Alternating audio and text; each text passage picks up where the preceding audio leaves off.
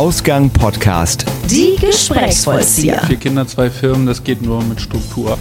Es ist ja auch so ein Start-up-Mythos, dass man immer bis zur Erschöpfung mit Koks und Cola erfolgreich wird und da glaube ich überhaupt gar nicht dran. Vor allem das Problem beim Crowdfunding ist ja, du kriegst irgendwie, wenn es gut geht, einen Haufen Geld, gehst ein hohes Risiko ein, weil wenn es nicht gut geht, kriegst du überhaupt gar nichts. Selbst wenn du dieses Geld dann hast, dann gibst du es halt aus und dann bist du eigentlich wieder bei Null. Ihr seid wieder richtig bei Die Gesprächsvollzieher, unserer allgemeinen Interviewreihe hier bei Ausgang Podcast. Heute sind wir ein wenig in der Berliner Gründerszene unterwegs und bei einem Start-up zu Gast, das dem einen oder anderen von euch sicher schon mal über den Weg gelaufen ist. Steady soll Bloggern, Podcastern, aber auch Online-Journalisten ermöglichen, ihre Arbeit abseits eines Verlages zu monetarisieren und mit unserem Gast sprechen wir heute über die Gründung von Steady, aber auch seinen Weg zum Startup und sagen herzlich willkommen, Sebastian Esser. Danke, dass du dir Zeit für uns nimmst. Sehr gerne und danke für euren Besuch. Ja, vielen Dank. Wie war dein Tagesstart heute? Es ist ein Montag. Äh, bist du da sehr strukturiert? Weißt du direkt so um 9 Uhr steht das erste Meeting an mit Wochenzielen festlegen und ich bin tatsächlich sehr strukturiert, weil ich habe vier Kinder und und neben Steady gibt's ja auch noch Crowdreporter. Das heißt vier Kinder, zwei Firmen. Das geht nur mit Struktur. Aber dadurch bin ich auch nicht bin ich auch nicht gestresst und deswegen fängt es tatsächlich um 8.30 Uhr an. Um 10 hatte ich schon vier Termine. Das war aber tatsächlich ungewöhnlich. Also so, so ein Maniac bin ich dann doch nicht. Okay, ist das denn äh, tatsächlich von Anfang an so bei dir gewesen? Ist dein ganzes Leben schon immer so gewesen? Weil äh, ja, ist das vielleicht ich, ein Basisbaustein? So ja, ich bin so einer von diesen Typen. äh, ich, aber ich gehe dann auch um acht, äh, um sechs nach Hause. Ne? Also ich, ich sitze hier dann auch nicht bis vier Uhr morgens. Es ist ja auch so ein Start-up-Mythos, dass man immer bis zur Erschöpfung irgendwie mit Koks und Cola äh, und Red Bull und so weiter durch, durch, durch erfolgreich wird. Und da glaube ich überhaupt gar nicht dran. Also um sechs lasse ich die Griffel fallen und davor muss man halt produktiv arbeiten. Jetzt hast du es gerade schon verraten, es sind zwei Startups, äh, die du eigentlich gegründet hast und die auch noch da sind, nämlich Crowdreporter und Steady. Mhm. Wie wird man so Startup-Gründer? Sitzt man da morgens am Küchentisch und sagt, so, das regt mich jetzt auf, jetzt mache ich was? Bisschen schon. also zumindest das regt mich jetzt auf, jetzt mache ich was teil. Also ich bin insofern, glaube ich, ein bisschen ungewöhnlich. Ich habe jetzt nicht irgendein Wirtschaftsstudium oder so absolviert oder oft sind die Leute ja so in irgendwelchen Wirtschaftsberatungs, McKinsey und so weiter mm, unterwegs, sondern ich bin halt gelernter Journalist. Das heißt, ich habe geschrieben für Zeitschriften, Magazine und irgendwann wurden die mir aber immer so unterm Hintern zugemacht weil die halt gedruckt wurden und das äh, Geschäftsmodell im Grunde nicht mehr so richtig funktioniert. Und das waren gute Medien, aber ich habe gemerkt, zum einen, das funktioniert hier nicht mehr. Ich werde hier nicht mehr alt werden mit diesem mit dieser Vorstellung, dass ich irgendwann mal für eine Zeitschrift äh, oder eine Zeitung sagen Journalismus betreibe, weil die einfach alle nach alle nach dem anderen irgendwie dicht machen. Und die andere Erkenntnis war, dass viele meiner Kollegen und gerade halt so die Leitungsebene nicht so viel anfangen konnten mit dem Internet. Ich meine, denen waren völlig klar, dass sich das digitalisiert und so, aber da gab es so große kulturelle komische ähm, Anpassungsschwierigkeiten, dass, ähm, dass mir das schon auffiel. Und da hatte ich, äh, da hatte ich aber Lust drauf. Ne? Damals war Blogs so das große Ding, Social Media gab es noch gar nicht so richtig und so. Das haben die alles nicht verstanden. Damals hieß es immer, ja, diese Blogger und was die da, kann sich jeder irgendwie äußern, der will und wie auch immer. Und ich fand das aber geil, das ist super. Und da, dass da sozusagen der, der Journalismus auch sich hinbewegt, das war völlig klar. Und deswegen habe ich dann nach dem Zuerst war ich bei so einem Medienmagazin, das wurde äh, dicht gemacht, dann war ich bei der deutschen Vanity Fair Ausgabe als Politikredakteur, das wurde dann, ja, wurde dann auch dicht gemacht, aber vorher bin ich da schon, habe ich schon gemerkt, das wird dir nichts mehr. Und dann habe ich mit einem Kollegen eine erste quasi digitale Firma gegründet, die Spreader, da ging es darum, dass man so Texte zweitverwertet, also schreibst einmal für die Ostsee-Zeitung, verkaufst den Text dann nochmal für den Südkurier und so weiter. Und, ähm, und das hat gut funktioniert, das hat dann die, die Deutsche Post übernommen und dann habe ich eine Crowdfunding-Plattform gemacht. Das war 2011. Und damals war Crowdfunding so ein heißes neues Ding. Ne? Also es war jetzt noch nicht so so durch wie heutzutage fast schon, wo es schon genervt ist, wenn wieder irgendjemand schreibt, gib mir dein Geld. Und das hat auch super funktioniert. Also da waren ganz viele äh, journalistische Projekte, die Geld direkt von ihren Lesern bekommen haben. Und dann dachte ich, ja, das muss doch, das muss doch mal jemand mitbekommen. Da muss man doch was draus machen sozusagen. Ne? Und war das aber der, nicht so. Ach so, und das war der Gründungsgedanke dann quasi für die Krautreporter? Genau, da haben halt viele dieser Kollegen, die ihre Projekte darüber finanziert haben, über diese Plattform gesagt, ja, das muss man doch mal, da muss man, das muss man doch mal größer machen. Vor allem das Problem beim Crowdfunding, ist ja, dass du kriegst irgendwie, wenn es gut geht, einen Haufen Geld, gehst ein hohes Risiko ein, weil wenn es nicht gut geht, kriegst du überhaupt gar nichts. Und selbst wenn du dieses Geld dann hast, dann gibst du es halt aus und dann bist du eigentlich wieder bei Null. Also es ist nicht wirklich nachhaltig, es ist kein Geschäftsmodell, es ist eher so eine Art Anschubfinanzierung für etwas, was dann aber im Normalfall auch kein Geschäftsmodell hat. Also es ist wie so ein Strohfeuer und das hat mich daran gestört. Was aber toll war, ist, dass man ohne Zwischenhändler sich direkt mit seinen Lesern, Hörern, Zuschauern verbinden konnte und das eben auch so eine ganz andere kommunikative Ebene geschaffen hat. Also die Leute, die dir Geld geben, die sagen dir was damit. Und das sind Journalisten nicht gewohnt. Journalisten sind gewohnt zu senden. Ich meine, äh, ne? Und im besten Fall dann auch noch äh, an Leute, die nicht groß widersprechen. Also es äh, hat, es ist ein großes Autoritätsgefälle. Das glaube ich auch mit einer der Gründe, warum so viele Leute ein Problem mit den Medien haben und so. Man muss das gar nicht Lügenpresse nennen. Ich glaube, das gilt auch für ganz normale Leute, dass da so eine gewisse Entfremdung stattgefunden hat, weil das noch ein bisschen älteres Verständnis von, von öffentlicher Kommunikation ist. Und so ein Rückkanal und sich auf Augenhöhe zu unterhalten, ohne dass da einer, der immer der Schlauere ist, der irgendwie alles besser weiß oder der aus so einer Art Gott- oder Priesterperspektive die Welt erklärt, ähm, ja, das ist, glaube ich, wahnsinnig wichtig. Ich glaube, äh, nur kurz um den Aspekt äh, noch mal ein bisschen ausführlicher zu machen. Äh, ich habe damals, als es so um Thema Mediengestaltung ging, da habe ich halt auch so ein bisschen auseinandergesetzt, wenn man ja so ne, 18 ist, sagt man, mache ich jetzt wirklich irgendwas in dem Bereich, zum Beispiel was anderes. Und dann hieß es bei Zeitungen immer, wir haben hier pluralistische Verantwortung. Und es gibt ja auch Artikel, von denen wir wissen, dass die nicht von allen gelesen werden, aber die gehören halt mit rein, damit selbst beim Überfliegen die Leute merken, dass es das Thema gibt und dass da etwas stattfindet. Jetzt in der Online-Welt merkt man aber, dass das die Themen sind, die tatsächlich vielleicht sogar gar nicht geklickt werden, aber wo trotzdem jemand Zeit investiert hat. Hm. Du hast eben von diesem Gefälle gesprochen. Ähm, früher hat man einfach gesagt, ich sende das jetzt und ihr habt das zu lesen.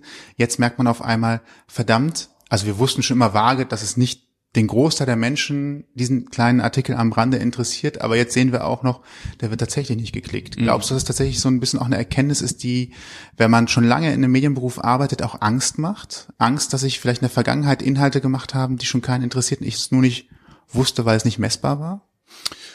Ja, es, es gab sowas, wie das hieß, äh, warte mal, wie hieß das denn jetzt nochmal? Ich hab's vergessen, aber da konnte man sozusagen gedruckte Medien dann auf einmal, die, da haben die Leser so einen Stift in die Hand bekommen, Reader Scan hieß mhm. das. Da kam tatsächlich dann das raus, ne? Und das war schon, das war schon bitter, dass äh, zum Beispiel Lokalsport quasi nicht gelesen wird und so. Das will man dann vielleicht gar nicht so genau wissen. Auf der anderen Seite ist das ja die Stärke auch von Zeitungen und Zeitschriften, dass man da so blättert und auf Dinge äh, stößt, die man halt gar nicht wusste, dass man sie eventuell interessant finden könnte. Aber was hilft es denn? Also ich bin halt äh, überhaupt niemand, der auf das, die Druckmedien draufdrischt, weil ich habe das lange Zeit geliebt. Ich sag wirklich jetzt schon in der Vergangenheit, weil ich das einfach gar nicht mehr nutze. Und das geht halt allen Lesern so. Und da hilft es ja auch nicht, denen zu sagen, äh, fangt wieder an, gedruckte Medien zu lesen, sondern da muss man sich halt ein bisschen anpassen. Und wenn das halt durch ist für zumindest die jüngere Hälfte der Leser, ne, es gibt ja immer noch aber Millionen Leute in Deutschland, die genau so ihre Medien konsumieren, ähm, ja, dann soll das doch jeder einfach so tun, wie es für ihn am besten passt. Äh, und da muss man jetzt nicht eins richtig, eins falsch finden. Mhm. Aber andererseits darf man eben auch einfach nicht so den äh, die Augen zumachen vor dem, was da kommt und vor den vielen Vorteilen, die das eben auch hat, neben so einigen Nachteilen. Naja, und einer der Nachteile, die Journalisten am meisten stört, ist, dass quasi diese große Transparenz, was, die, was den Erfolg äh, des Medienkonsums angeht. Das heißt, du kriegst ja die Klicks aufgelistet, ähm, eine Millisekunde, nachdem dieser Klick passiert ist, hat eine Weile dazu geführt, dass einfach Schrott produziert worden ist, weil die, weil die Medien nur an Klicks verdient haben.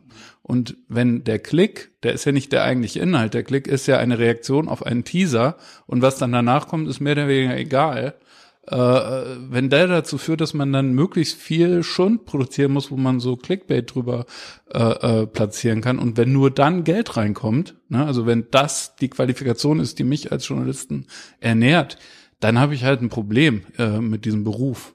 Und genau das war, war die Motivation hinter Krautreporter, dass wir gesagt haben, das kann so nicht sein.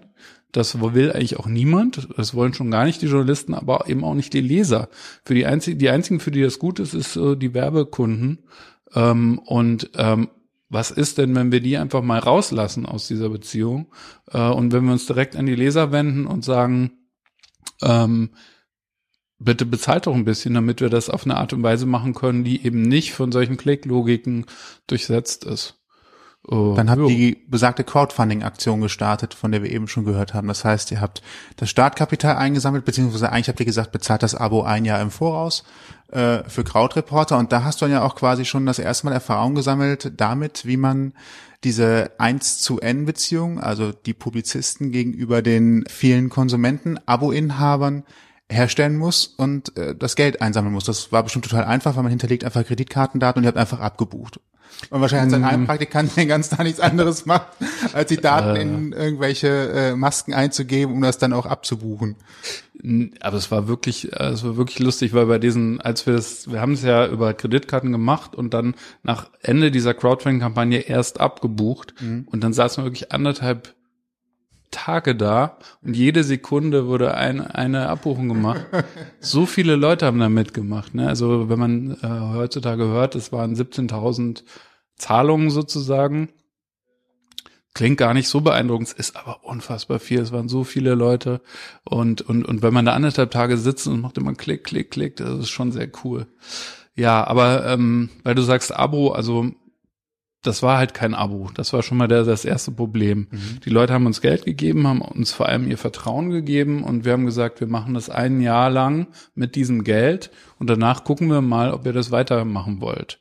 Und ich glaube, es war auch eine wichtige Voraussetzung, damit das überhaupt geklappt hat, weil Leute schon bei dem Wort Abo an Abo-Falle denken ähm, das heißt, es war ganz wichtig, aber nach einem Jahr war das natürlich super bitter, weil man nur einen Teil davon wirklich aktiv nochmal ansprechen kann, die dann völlig anders motiviert sind. Man muss ganz anders kommunizieren, man muss sehr hartnäckig und das ist ein völlig anderer Job. Ähm, und deswegen, äh, ja, deswegen haben wir da, glaube ich, schon also ich sag wirklich wir, weil das ja nicht ich alleine war, sondern ein ganz großes Team von Kollegen, die fast alle Journalisten waren und, und nicht irgendwie Vertriebsprofis oder so. Da haben wir wirklich viel gelernt. Mhm. Und dann hast du morgens am Frühstückstisch wieder gesessen und hast gesagt, so jetzt mit den Krautreportern sind wir ein Stückchen weiter, wir wissen zumindest jetzt, wie die, wie die Zukunft aussieht oder wie es weitergeht nach dem Jahr. Aber das mit dem, mit diesem Abo-Modell und dem ganzen drumherum, das ist immer noch kompliziert, da muss eine einfache Lösung her. Oder was war dann eigentlich der Weg zu Steady? Naja, zum, zum einen ist das bei Krautreporter war das super schmerzhaft. Also da haben wir so viel Nach falsch gemacht. Feedback von einem Jahr und. Ja, noch nicht mal das. Also das ist nochmal was anderes. Kann ich gerne auch noch was zu erzählen, aber äh, allein das Technische ja, also da wären wir wirklich fast dran krepiert, weil es im Detail halt super, super kompliziert ist. Eine PayPal-Zahlung klingt erstmal, macht jeder ständig, aber wenn man halt das Recht haben will, mehrfach beim gleichen PayPal-Dingsbums Recurring Payment da und da irgendwie beantragen, äh, dann hast du Mitglieder in Holland, die müssen dann, dann ruft irgendein Finanzamt aus Trier an und sagt, hier, wir haben hier holländische Mehrwertsteuer, bitte hierhin überweisen alle drei Monate und dann noch richtig abrechnen Buchhaltung. Das war uns zum Glück alles überhaupt gar nicht bewusst, ne, äh, äh, dass es so schlimm ist.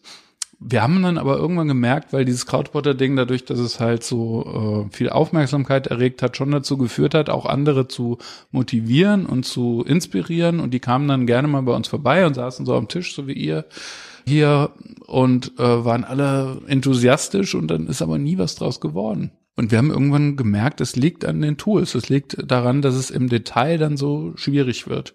Wenn man aber Journalist ist oder eben Podcaster oder Blogger, YouTuber, dann ist man genau das und auch sonst nichts.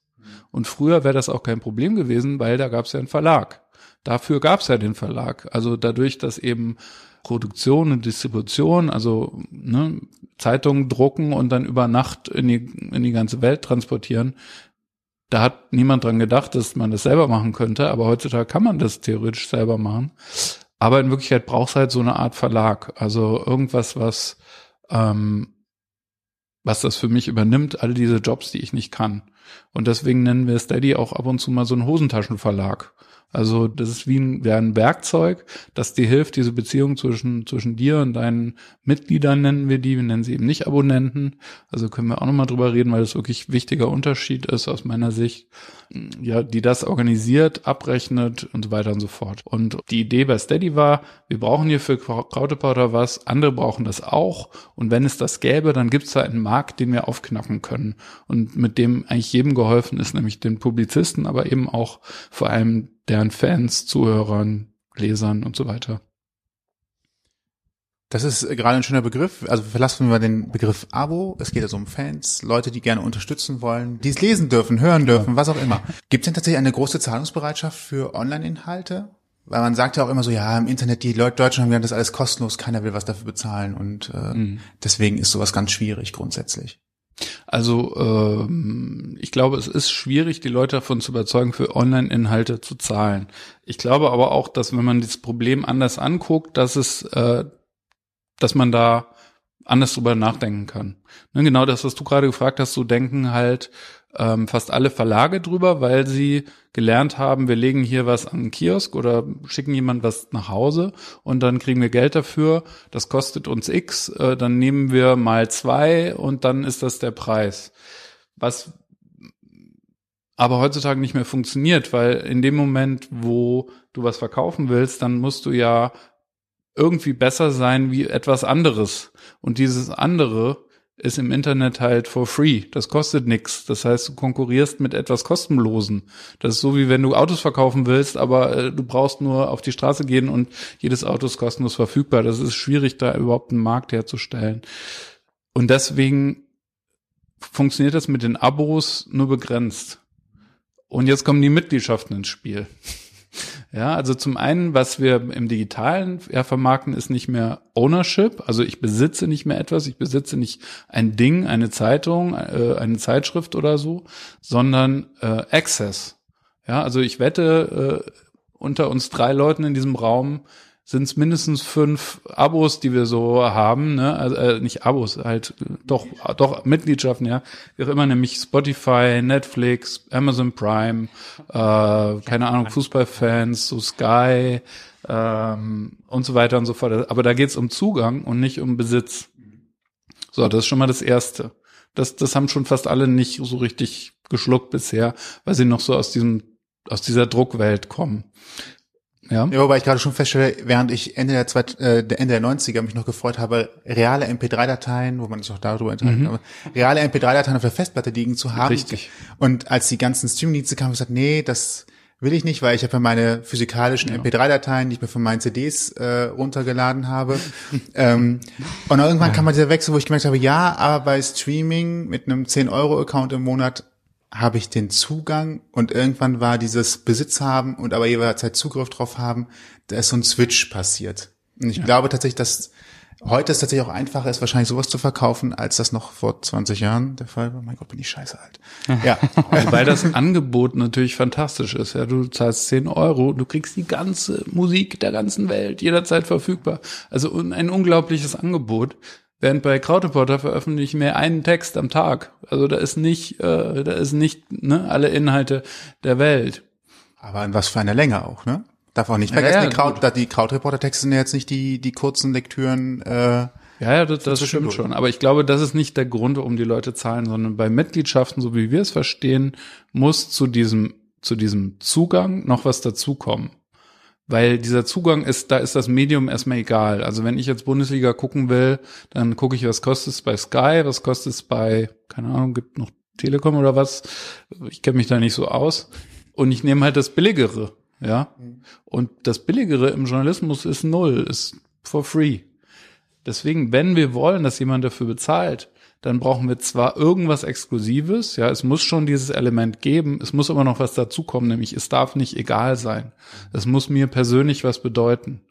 Ja, also ich habe gerade so einen Blogpost geschrieben äh, und da so ein bisschen marketingmäßig, ein bisschen peinlich, aber ich sag's einfach mal. Also zum einen, du brauchst die Privileges, ja, du brauchst halt exklusive Privilegien. Das zweite P ist aber die Passion, also das muss irgendwie wichtig sein.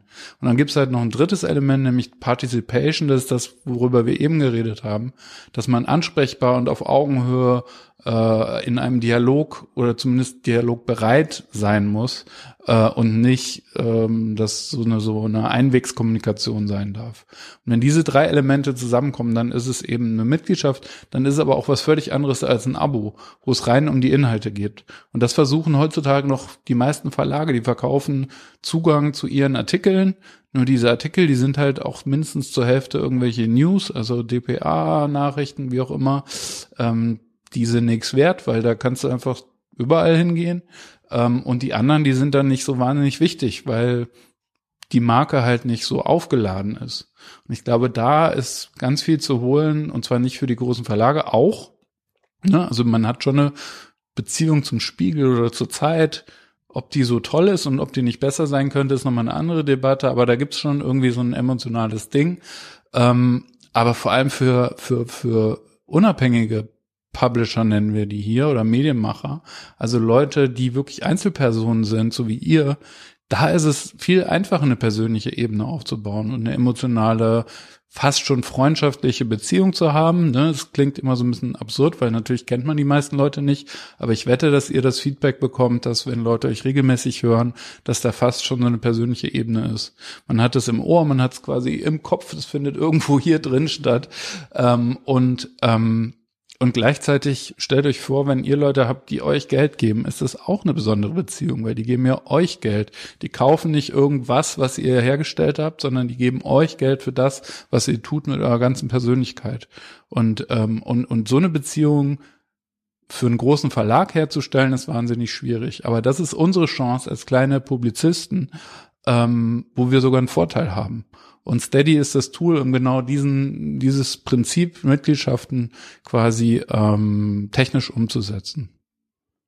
Sicherlich ist ja auch die Hemmschwelle einfach äh, wesentlich geringer, jetzt zu sagen, ich äh, gehe eine Mitgliedschaft ein und sehe, aber ich klicke nicht auf tausend Werbebanner auf einer Seite und bin dann schon sonst wo gelandet, sondern weiß, was ich dafür kriege. Ne? Vor allem auch, finde ich. Ja, das ist ein wichtiger Punkt. Also Voraussetzung ist Vertrauen. Also äh, und wenn man das verspielt, dann sind Mitglieder auch super sauer. Mhm. ja, also das ist so die, die Kehrseite. Ne? Also äh, die also dann ja, ja, sogar total, ja ja. Also das, das ist dann so wie Ex-Ehepartner oder sowas, ne? Da, das ist immer noch sehr leidenschaftlich, auch wenn sich das dann ins Gegenteil äh, ähm, verkehrt, äh, weil das ist ähm, das ist auch zum Teil mit Krautreporter passiert, dass Leute was völlig anderes verstanden hatten, was wir davor hatten. Das war vielleicht auch ein bisschen zu stark emotionalisiert, was so sein musste, um dieses große Crowdfunding hinzubekommen. Aber die waren dann enttäuscht und waren uns dann wirklich persönlich böse.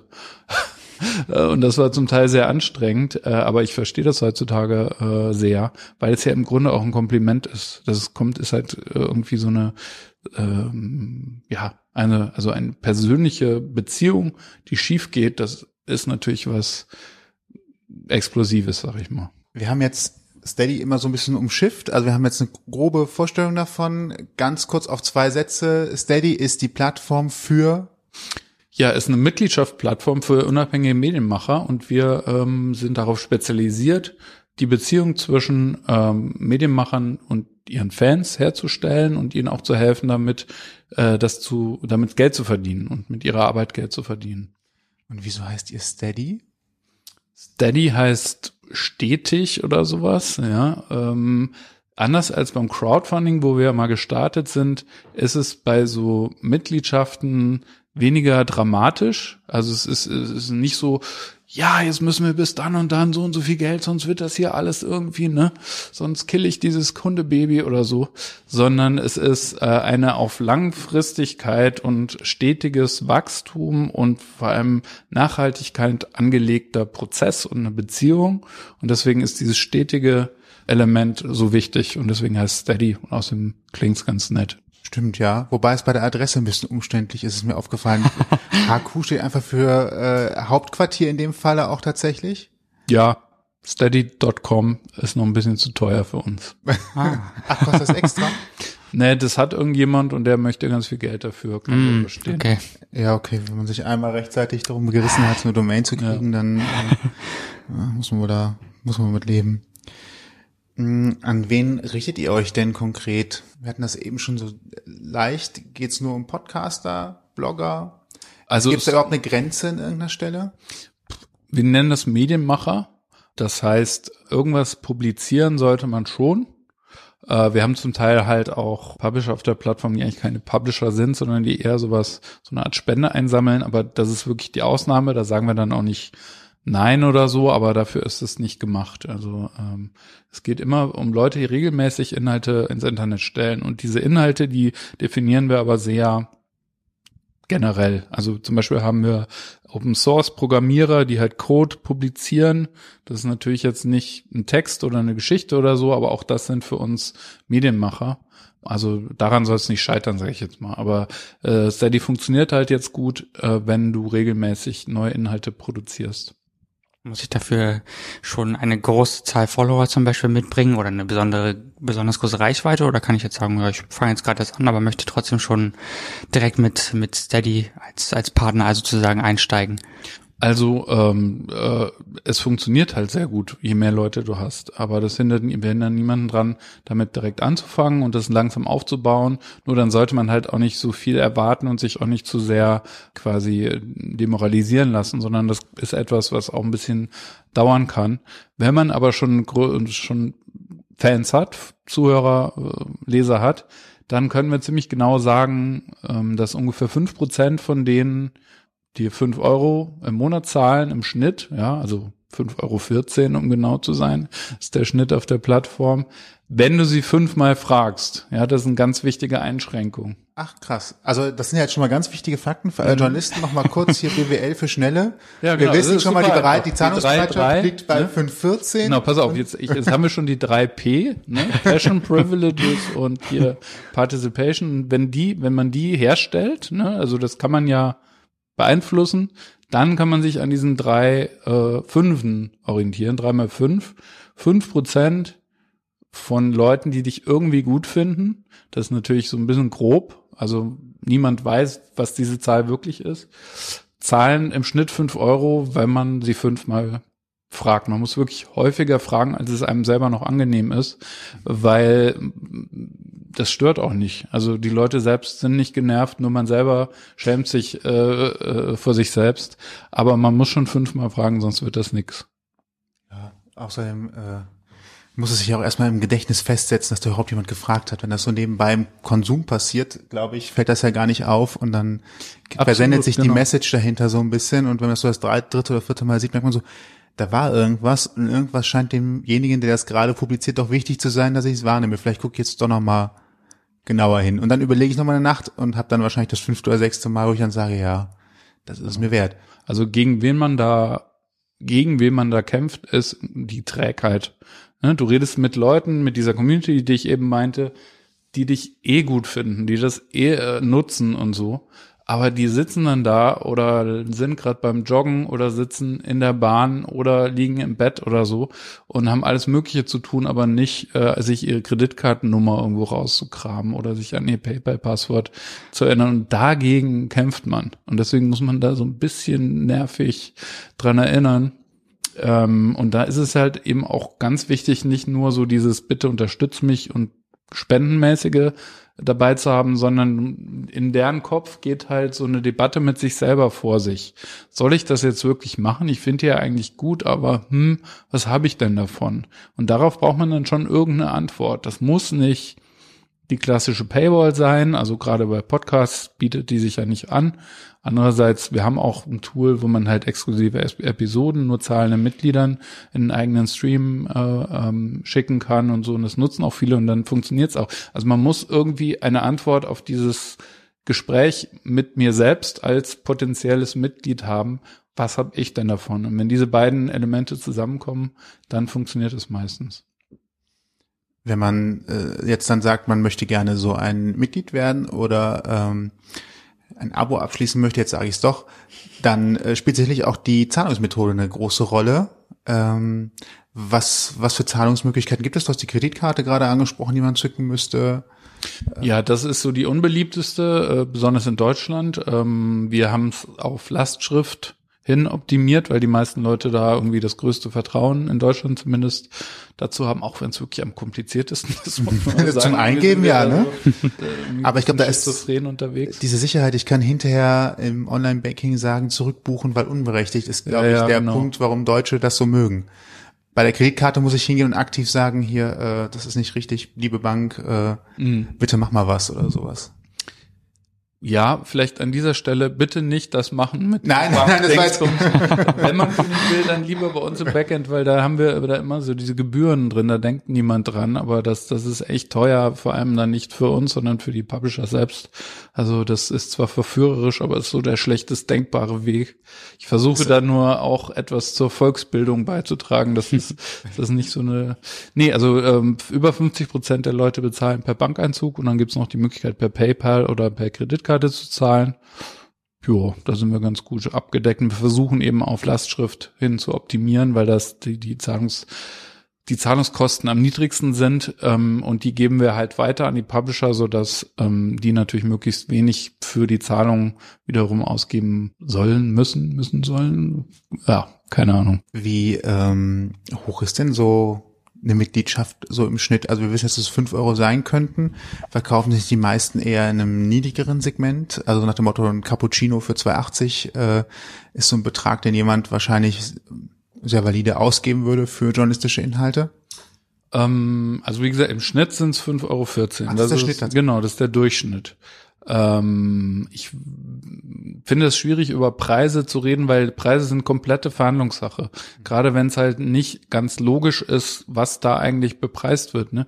Wenn ich irgendwas herstellen muss, dann schlage ich 50 Prozent drauf und dann kostet halt so viel. Aber bei sowas äh, ein bisschen wischiwaschi wie, wie Mitgliedschaften, da kommt es einfach drauf an, wie viel das den Leuten wert ist. Und da ist es dann wiederum ganz am Publisher selbst zu entscheiden, wie das einzuschätzen ist. da kann ich eigentlich auch nicht so wahnsinnig viel zu beitragen zu dieser Debatte mit sich selbst. Es ist recht wichtig, darüber nachzudenken und nicht zu niedrig zu starten, weil von diesen Preisen kommt man nie wieder runter.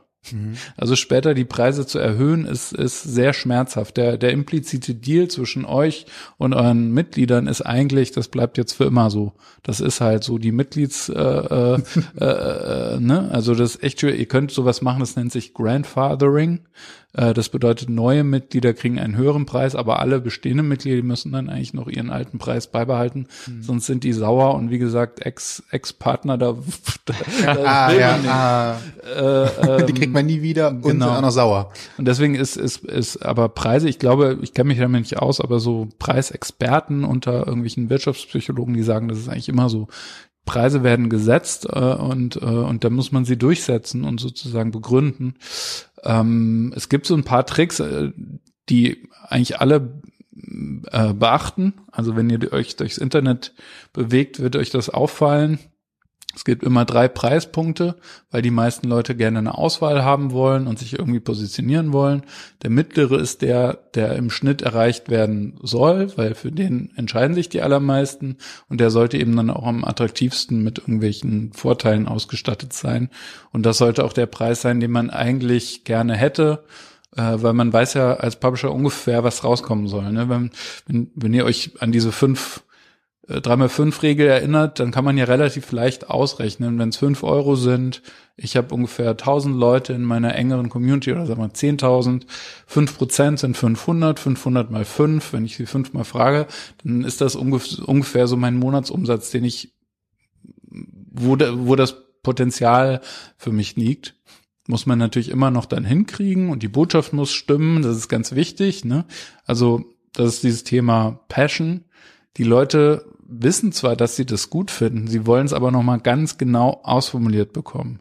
Ja, also zum Beispiel bei Krautreporter haben wir irgendwann ein ähm, ein Slogan eingeführt, Krautreporter verstehe die Zusammenhänge das ist so ein bisschen generisch und auch für manche Leute ein bisschen zu abstrakt und komisch, aber das war super wichtig. Man kann das wirklich in unseren Zahlen sehen, dass es einfach viel klarer war, was ist eigentlich das Versprechen, was ich hier, wo ich mich einkaufe. Also wenn ich Crowdbutter nutze, wiederum dieses Thema Access, Zugang, dann verändert sich mein Leben insofern, als dass ich dann die Zusammenhänge besser verstehe.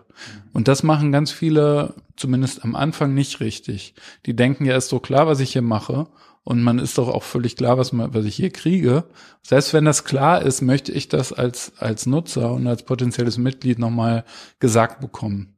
Äh, also so ein Slogan mit einem klaren Versprechen drin, am besten noch ein bisschen emotional, also Democracy dies in darkness, ja, Washington Post. die haben so ein, die haben so ein, so ein Bump in ihren Zahlen, seit sie diesen Slogan verwenden, ähm, weil das halt so wichtig ist bei diesem Mitgliedschaftsprinzip. Jetzt ist es ja so, dass die äh, Publisher, die Medienmacher selber festlegen, ähm, wie die Abogebühr aussieht, der, der Mitgliedsbeitrag, wie hoch der Mitgliedsbeitrag ist. Das muss jeder dann selbst für sich und mit seiner Zielgruppe verhandeln.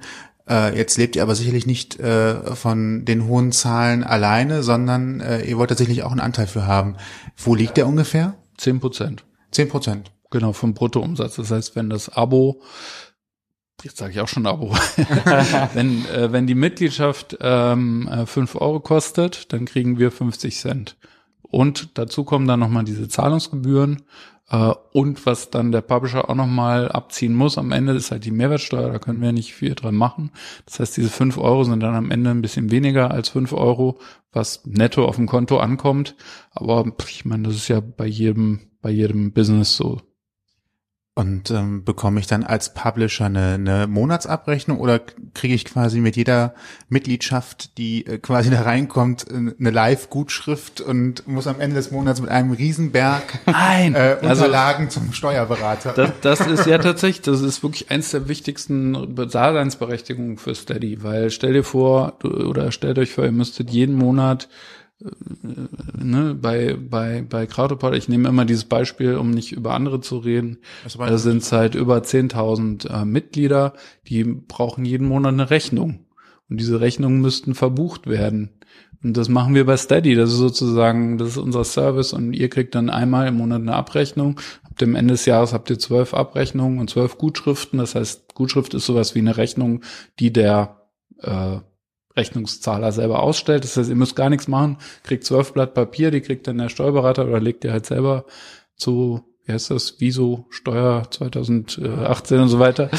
Äh, und damit hat sich die Sache und man muss, jetzt, man muss jetzt nicht 120.000 Rechnungen in die Buchhaltung geben. Das müssen wir, aber das machen wir dann halt alles Software gestützt und so weiter. Deswegen kriegen wir das hin.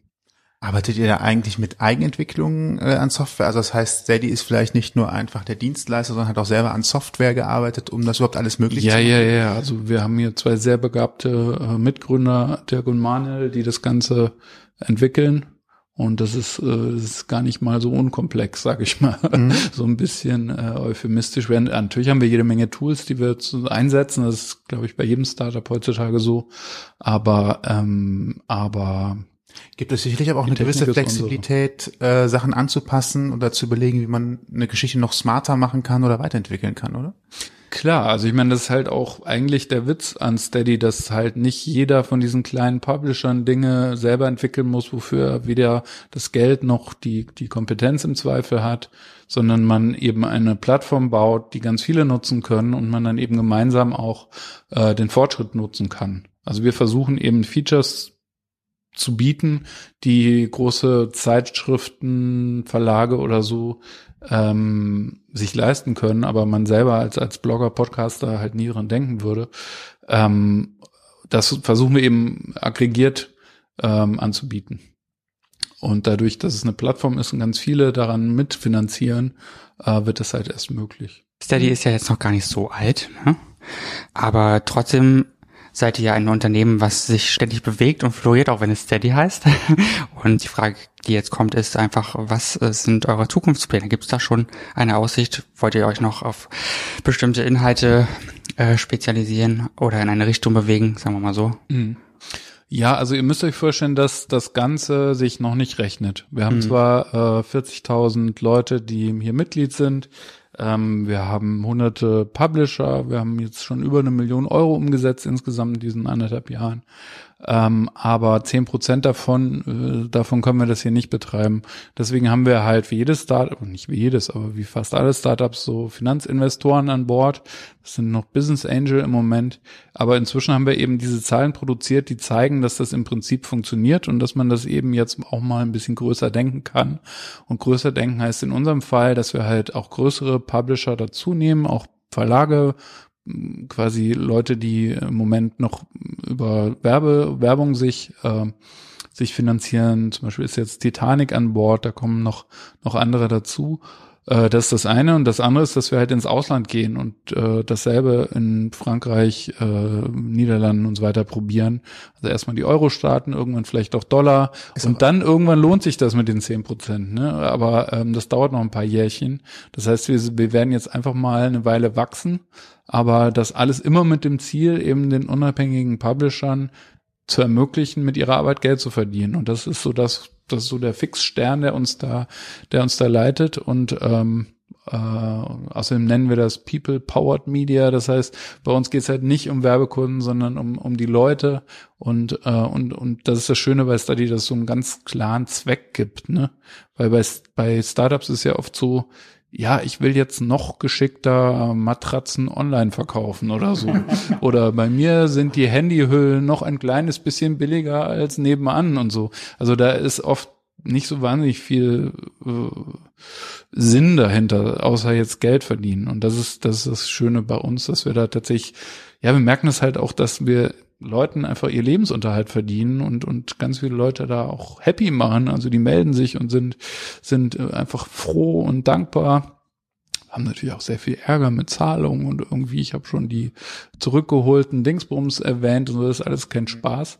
Aber, äh, aber im Prinzip ist es einfach was total äh, äh motivierendes, dass es so vielen Leuten äh, hilft. Und wir haben also wir haben fast noch nie jemand verloren. Also wir haben so gut wie keinen kein Churn nennt sich das. Das ist normalerweise das größte Problem, dass man ständig Leute verliert und das ist bei uns fast noch gar nicht vorgekommen, weil warum sollte man auch aufhören, wenn man einfach Geld bekommt jeden Monat? Ja. Stetiges Wachstum quasi bei gutem, soliden Unterbau. Was mir gerade noch eingefallen ist bei der EU-Geschichte, ähm, das ist, glaube ich, gerade für, für Leute, die auf einmal ähm, Leser, Hörer, ähm, Leute, die konsumieren im Ausland haben, vor allem im EU-Ausland, da gab es irgendwann mal eine rechtliche Regelung. Ähm, das fangt ihr doch sicherlich auch ab, oder? Da geht es ja darum, dass, glaube ich, Mehrwertsteuer, Umsatzsteuer in dem europäischen Land abgeführt werden muss, in dem der Benutzer sitzt, der die, der, der das, die Mitgliedschaft erhebt und nicht das Land, in dem der Medienmacher sitzt. Ist das so richtig zusammengefasst? Richtig, genau. Ja, und das, und das ich wollte gerade sagen. Und damit habe ich als Macher auch nichts am Hut. Nein, das, das macht alles ihr. Genau, ja. Wow, das muss man auch mal so mal im Hinterkopf haben. Fiel mir gerade nur ein wegen äh, EU-Ausland, weil ich glaube, das ist für wäre für jeden, der selbst in die Hand nimmt, äh, eine mittlere Katastrophe äh, an das Finanzamt in Toulouse äh, eine Überweisung zu machen, weil da einer äh, eine Mitgliedschaft abgeschlossen hat. Ja, das kriegt man im Zweifel auch hin, aber will man sich damit beschäftigen? Nee, man will sich auf die Inhalte machen. Nee, genau. Und außerdem zehn Prozent ist doch dafür ein fairer Deal, finde ich. Ja, das, das stimmt. soll nicht zur Werbesendung aus, ausarten. Nein, ich aber, versuche nur gerade einfach. Äh, das sind echt so Dinge, da denkt man erst später dran und dann ärgert man sich jeden Monat, wenn man wieder an das Finanzamt für irgendwas in Trier irgendwie die sieben holländischen Unterstützer irgendwie abrechnet. Ne? Das ist kein Spaß. das glaube ich. Apropos keinen Spaß. Die Sache mit dem endlich mal zum endlich die, genau die böse kritische Frage. Nein, ja. ähm, ein Thema, was halt immer wichtig ist, ist das Thema Daten und ihr macht ja Abrechnungen. Das heißt, ihr habt Zahlungsdaten, ihr habt äh, konkrete Namen.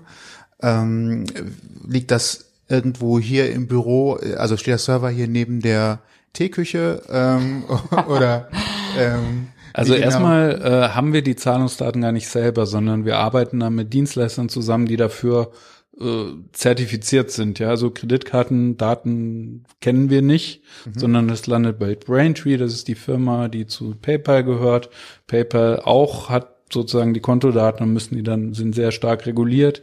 Auch da können wir nichts Böses mitmachen und äh, für die SEPA-Zahlungen, also die Lastschriften, arbeiten wir mit einem Unternehmen namens Go Cardless zusammen, das eben auch alles ähm, so gut schützen, wie es eben vorgeschrieben ist, so dass selbst wenn wir wollten, da überhaupt keine Gefahr besteht, dass wir, dass wir da was mitmachen. Äh, äh, ähm, also es geht auch gar nicht. Es ist halt alles zum, zum Glück sehr stark reguliert.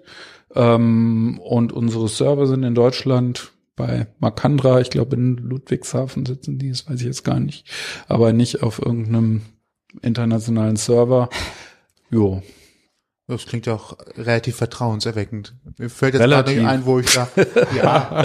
nee, keine Ahnung. Also, ja immer. Ja, eben, genau. Also, also, das, ich will natürlich jetzt auch nicht sagen, dass wir hier Fort Knox sind, aber wir tun alles, was wir können.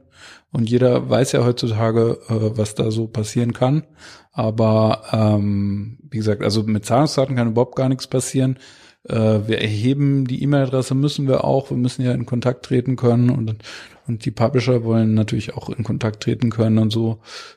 Könnte jetzt sein, dass wir irgendwann mal von irgendwelchen bösen Hackern äh, geknackt wenn werden. Wir tun alles dagegen, aber selbst wenn das passiert, hätten wir dann halt äh, die E-Mail-Adressen und sonst, ich rede mich gerade im Kopf und Kragen, aber, äh, Nö, aber ich will nur sagen, es ist, äh, es, äh, wir sind uns bewusst, dass wir mit sehr sensiblen Daten unterwegs sind und nicht nur einfach irgendwie so ein 47. Social Network sind.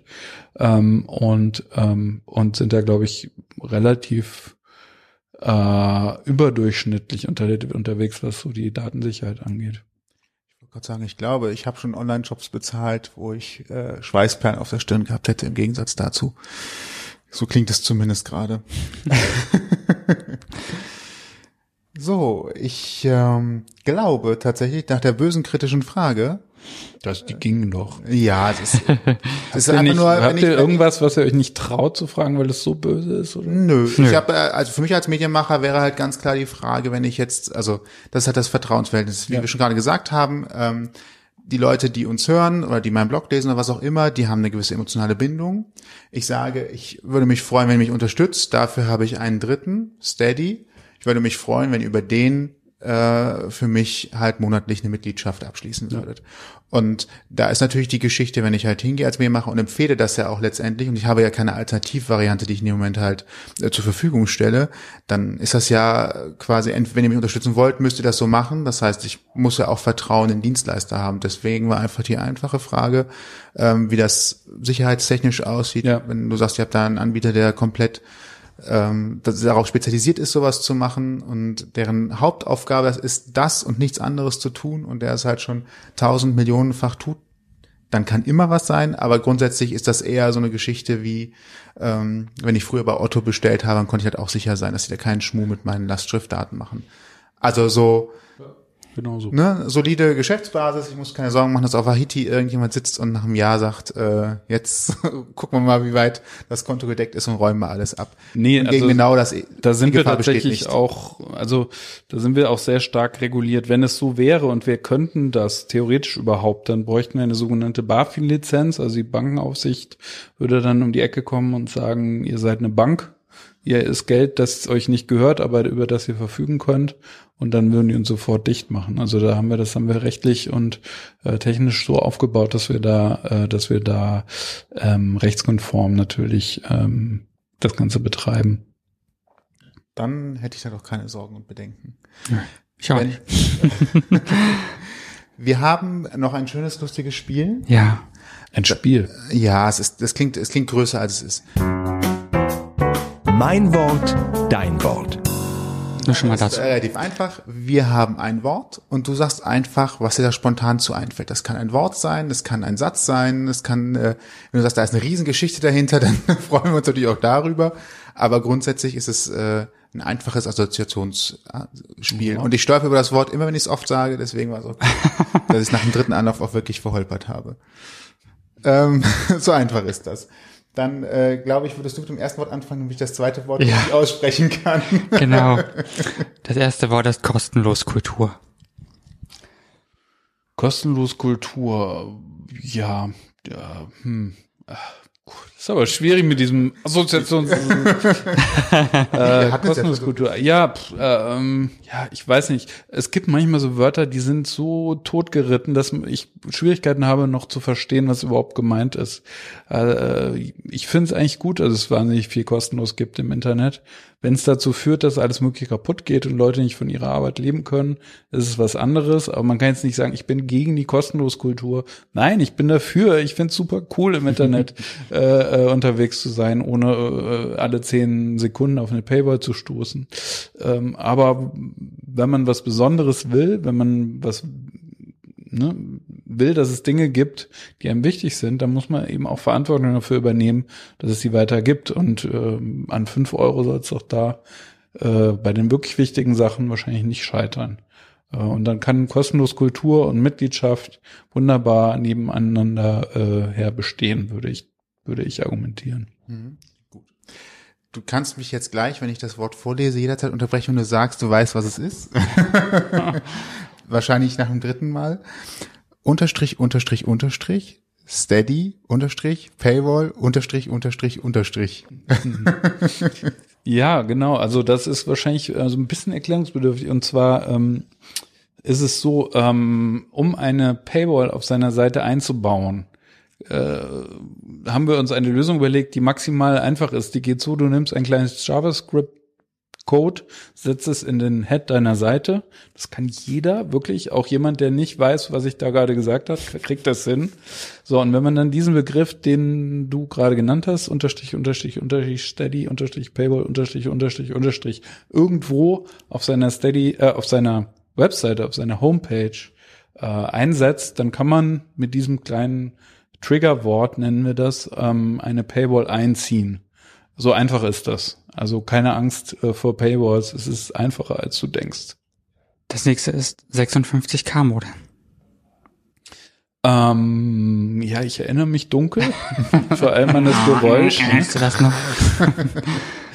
ähm, ja, pff, schön, dass es äh, vorbei ist. das war so fürchterlich oder? Ja, und da waren wir mit 728 Kilobit Downstream auf einmal ganz glücklich, als der erste DSL-Anschluss um die Ecke kam. Ja, aber dann und trotzdem erstmal MP3s runtergeladen, einzeln zu Alben wieder zusammengesetzt, auf CD-ROMs ja. gepresst. Oh Gott. So lange ist runterladen war lange, lange, lange hat das gedauert. Vor allen Dingen als Linux noch also war meine Linux-Experimentierzeit, hat man an so einem Linux-System echt gefühlt zwei Tage gesessen, um das runterzuladen. Ja. Bis die ganzen CDs da waren, sechs, sieben CDs. Also ich habe ja noch Windows-Version auf 30 Disketten installiert und so weiter. So alt bin ich schon. Windows 3.1 auf irgendwie 31 Floppy-Disks. So ging das damals. Das musste ich zum Kids installieren. Ich durfte es nur benutzen. Was aber auch kein Spaß war im Übrigen. Ähm, Online-Journalismus ist das nächste. Mm, ja, ein Wort, was glaube ich irgendwann mal aufhören wird zu existieren. Es ist halt Journalismus und wo es veröffentlicht wird, ist ja eigentlich auch so ein bisschen wurscht. Ne, man sagt ja, ja gut, man sagt eigentlich auch Fernsehjournalismus oder Zeitungsjournalismus. Ja, warum nicht? Also es wurde halt früher so ein bisschen abwertend äh, benutzt. Es lag aber auch an den Inhalten, weil das halt so Clickbait war. Und ich habe aber das, den Eindruck, dass das wirklich auch tatsächlich, seit wir Krautreporter vor vier Jahren gegründet haben, viel besser geworden ist. Also ähm, gerade sowas wie, wie Spiegel Plus, mhm. die machen es wirklich richtig. Äh, ich bin erstaunt, aber ich finde es natürlich super, weil das die richtige Richtung ist. Sachen werden besser. Also es wird nicht immer alles schlimmer. Ne? Und gerade im Online-Journalismus sind wir da wirklich auf der auf dem richtigen Weg. Immer mehr Leute zahlen auch dafür, verstehen, dass man für den richtigen Journalismus eben auch zahlen muss. Und deswegen sind wir, glaube ich, mit Steady da äh, an der richtigen Stelle, aber eben auch alle Leute, die jetzt überlegen, soll ich denn sowas machen, die können sich da, glaube ich, bestätigt fühlen, auch von den Großen, die natürlich helfen, sowas durchzusetzen. Also je mehr Leute für Journalismus schon mal online bezahlt haben, desto normaler wird das. Und der Punkt, den wir brauchen, ist, wenn ich merke, okay, alle meine Freunde haben irgendeine Form von Mitgliedschaft. Ähm, das ist eigentlich da, wo wir hinwollen. Gut. Und noch ein Wort. Tageszeitung. Tageszeitungen sind was sehr Schönes. Also ich habe da angefangen, äh, deswegen, also ich sehe es nicht nur als Leserperspektive, sondern auch als Macherperspektive. Ist super toll, wenn man da nachmittags um halb vier noch irgendwas in ein System tippt am nächsten Tag liegt es im Briefkasten äh, weit entfernten Orten und der eigene Name ist gedruckt. Es hat auch immer was sehr Anmaßendes. Ne? Also man fühlt sich immer wie so ein kleiner Betrüger, dass das überhaupt möglich ist. Ähm, ich lese immer noch wahnsinnig gerne Zeitungen. Ich tue es halt nicht mehr täglich. Ich lese die Süddeutsche auf dem auf dem Handy und so, also die Tageszeitung selber schon noch, aber das Format äh, Zeitung ist für mich zumindest vorbei ändert nichts daran, dass ich da eine tief empfundene, äh, möglicherweise schon von Nostalgie äh, quasi äh, äh, getriebene Verbindung irgendwie zu diesem Medium habe. Hm. Kenne ich auch noch irgendwie. Diese Nostalgie. Ja. Vielen Dank bis hierhin. Wenn jetzt jemand aus der Hörerschaft auch sagt, ja, Steady scheint etwas zu sein, worüber ich jetzt auch mal ernsthaft nachdenken sollte, äh, das zu integrieren und äh, eigene Beziehungen zu meinen Hörern in der nächsten Qualitätsstufe aufzubauen. Äh, wie kann sich weiter informieren? Ähm, wo bekommt er eventuell auch direkt das Formular, um mitzumachen äh, oder Informationen, was er tun müsste, um es zu integrieren? Ja, also äh, einfach Steady googeln äh, oder steadyhq.com findet, glaube ich, jeder. Da kann man sich mit einem Klick sofort eine Publikation anlegen, würde ich auch empfehlen, selbst wenn man sich es erstmal angucken will.